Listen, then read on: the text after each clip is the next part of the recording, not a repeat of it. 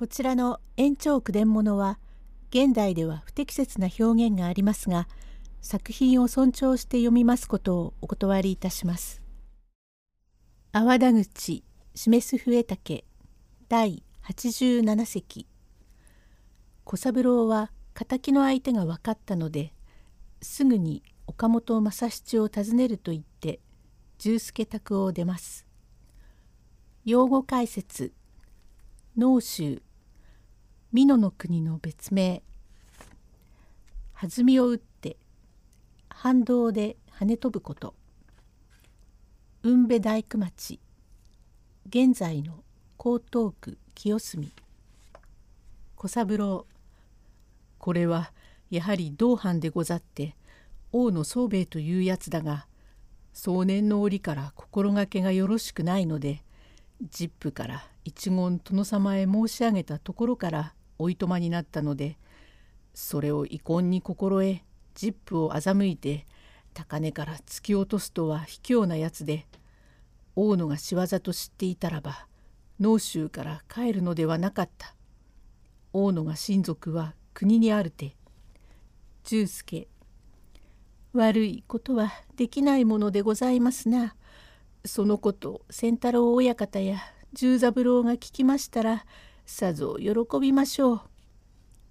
これが王の宗兵衛と知れましたからにはわしはすぐに出立いたして遠からず王の宗兵衛の生首を引っ提げて立ち返ってきたならばその功によってお屋敷へ帰参がかなうかもしれません。へえこれはお導きでございますな。何にしても今晩はお泊まり遊ばせ今にせがれも帰ってまいりましょうから。いやお前には初対面だし十座でもいれば厄介になりますが十座が遅く帰ってくるようでは気の毒だからわしはこれから万年町の岡本方へ参って一泊いたし明朝また来て十座にも会いますからいらんものは預かっておいてください。これは重くてならんが大切の釜だからそのつもりでしっかり預かっておいてください。なるほど初対面でございますからそれもそうでございましょう。万年町のお棚へお泊まり遊ばすなら十座が帰ってきましたらお棚へ差し出すことにいたしましょう。これはお履きにくいか知りませんがこの下駄をお履きなすって傘を差していらっしゃいまし」と言いながら傘から下駄まで揃えて出しましたからこれを借り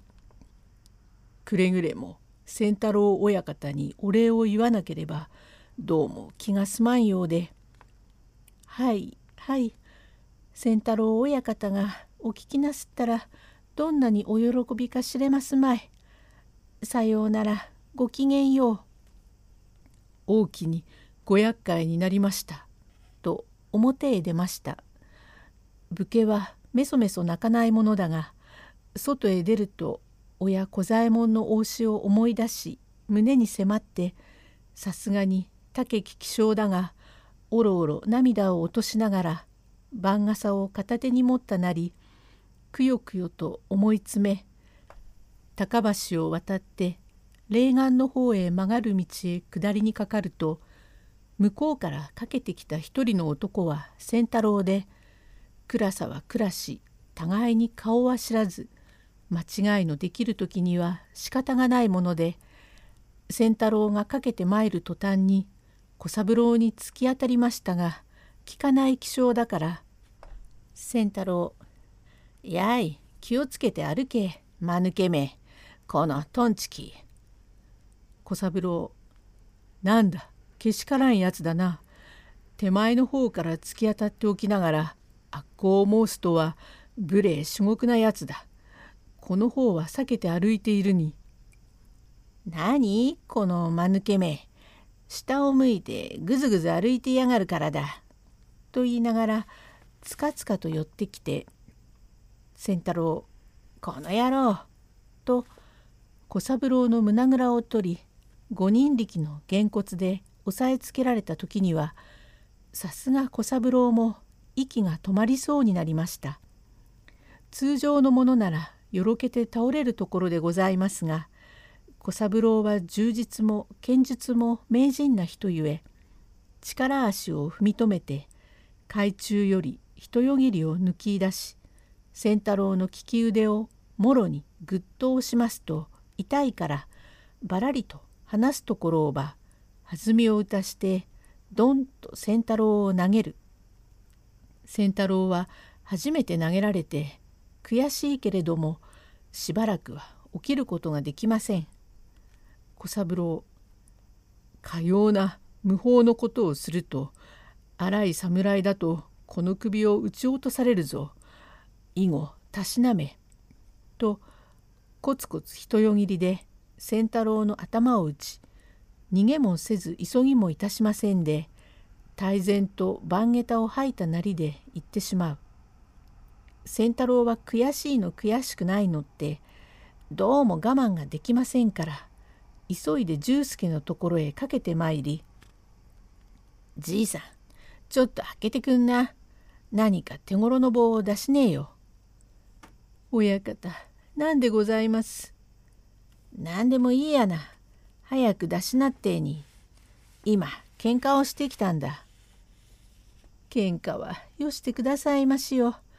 怪我でもするといけませんから。ちょ、えー、早く出しな。と叱られましたから、あり合わせた棒を出して私を引っ取って、そのまま駆け出し、高橋を渡って、雲部大工町を曲がり、寺町から霊岩前へ先回りをして、材木屋のところに隠れていて、侍の向こうずねをぶっ払ってやろうと思い、しきりと狙っておりますると向こうから小三郎がくよくよしながら下を向いてやってまいりまするところを狙い詰めていきなりに「仙太郎覚えたか」